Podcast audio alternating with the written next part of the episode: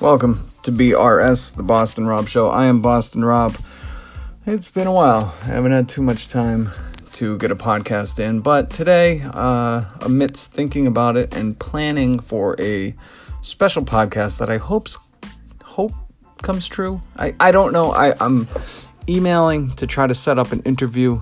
If that interview uh, is okayed and gets scheduled, then I will have a rad podcast for Halloween time coming out, all about the the real truth to the Salem witch trials. Uh, I want to interview a historian who I went on a tour with, and just the information about America and Salem at that time is really, really compelling. It doesn't need anything added to it, um, which unfortunately the folklore and the mythology and Hollywood and all this stuff kind of adds these elements that really didn't happen. But when you when you just dissect what colonial life was at the time, it's so gnarly. It's better than any story. You know, the real thing is the best, the best story. It, it's sad, heartbreaking, it's frightening. Um, so I'm getting way off on a tangent because what I wanted to talk about in the midst of writing that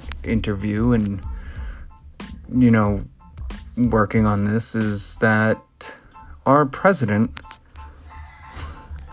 has called the porn star he had an affair with and paid money to keep quiet a horse face. He did this on Twitter, but if you go and listen to my last podcast, it was about Melania's his wife, the first lady's campaign to be best which that sounds so stupid to be your best or be the best. I, I just wish there was another preposition, is that what it's called, in there?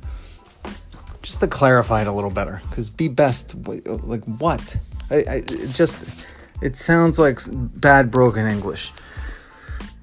But my last podcast was how she, in an interview, said she was the most one of the most bullied people in the world. And now here we are a few days later and the president called his porn star mistress, who he cheated with days after or within a very short time of having a child, which is just horrific in itself because that time when you have a child is such a magical, crazy, hectic, sometimes scary uh, time that uh, to to fit cheating with a porn star into your schedule after a baby is born is just be beyond me.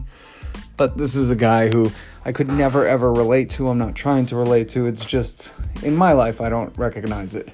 So he goes on Twitter and calls this porn star horseface.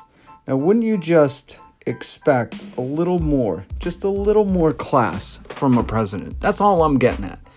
I have nothing much to say on it besides it's devastating to me that people have just accepted this is the way things are. Where in America, you hope not for an aristocracy, but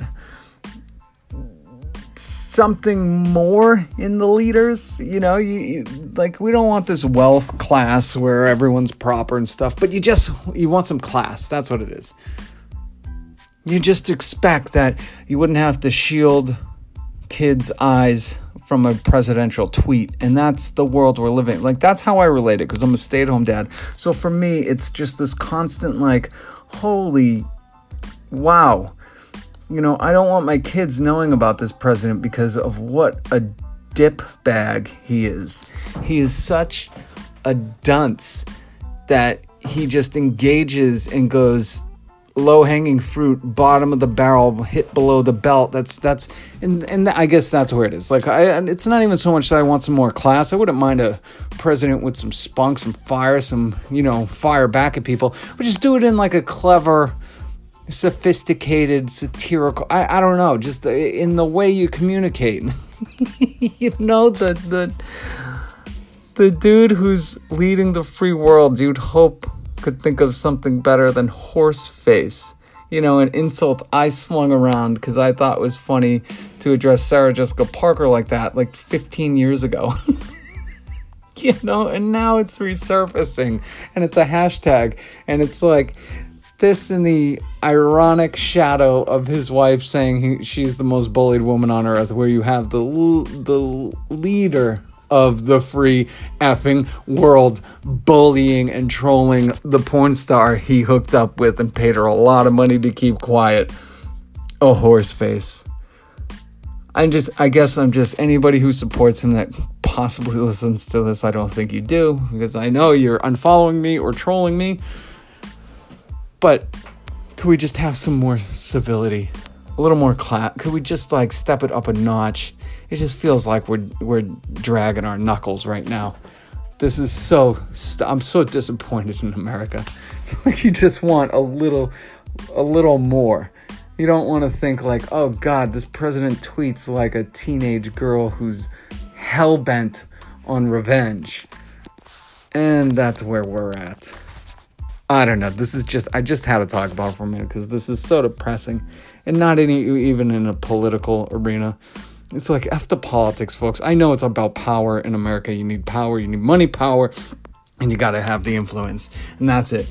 But can we, it's like I just feel like pleading for a second. So can we just all take a step back from, you know, the politics of everything and just look at like the humanity of it?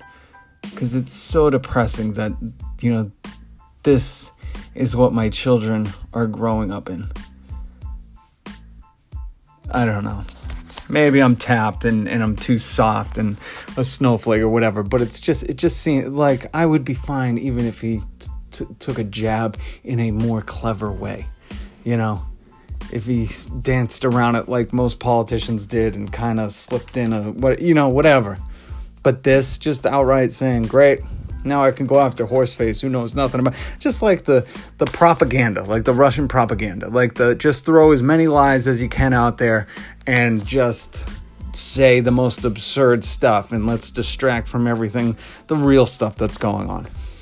I don't know. Maybe I'm pleading to the wall.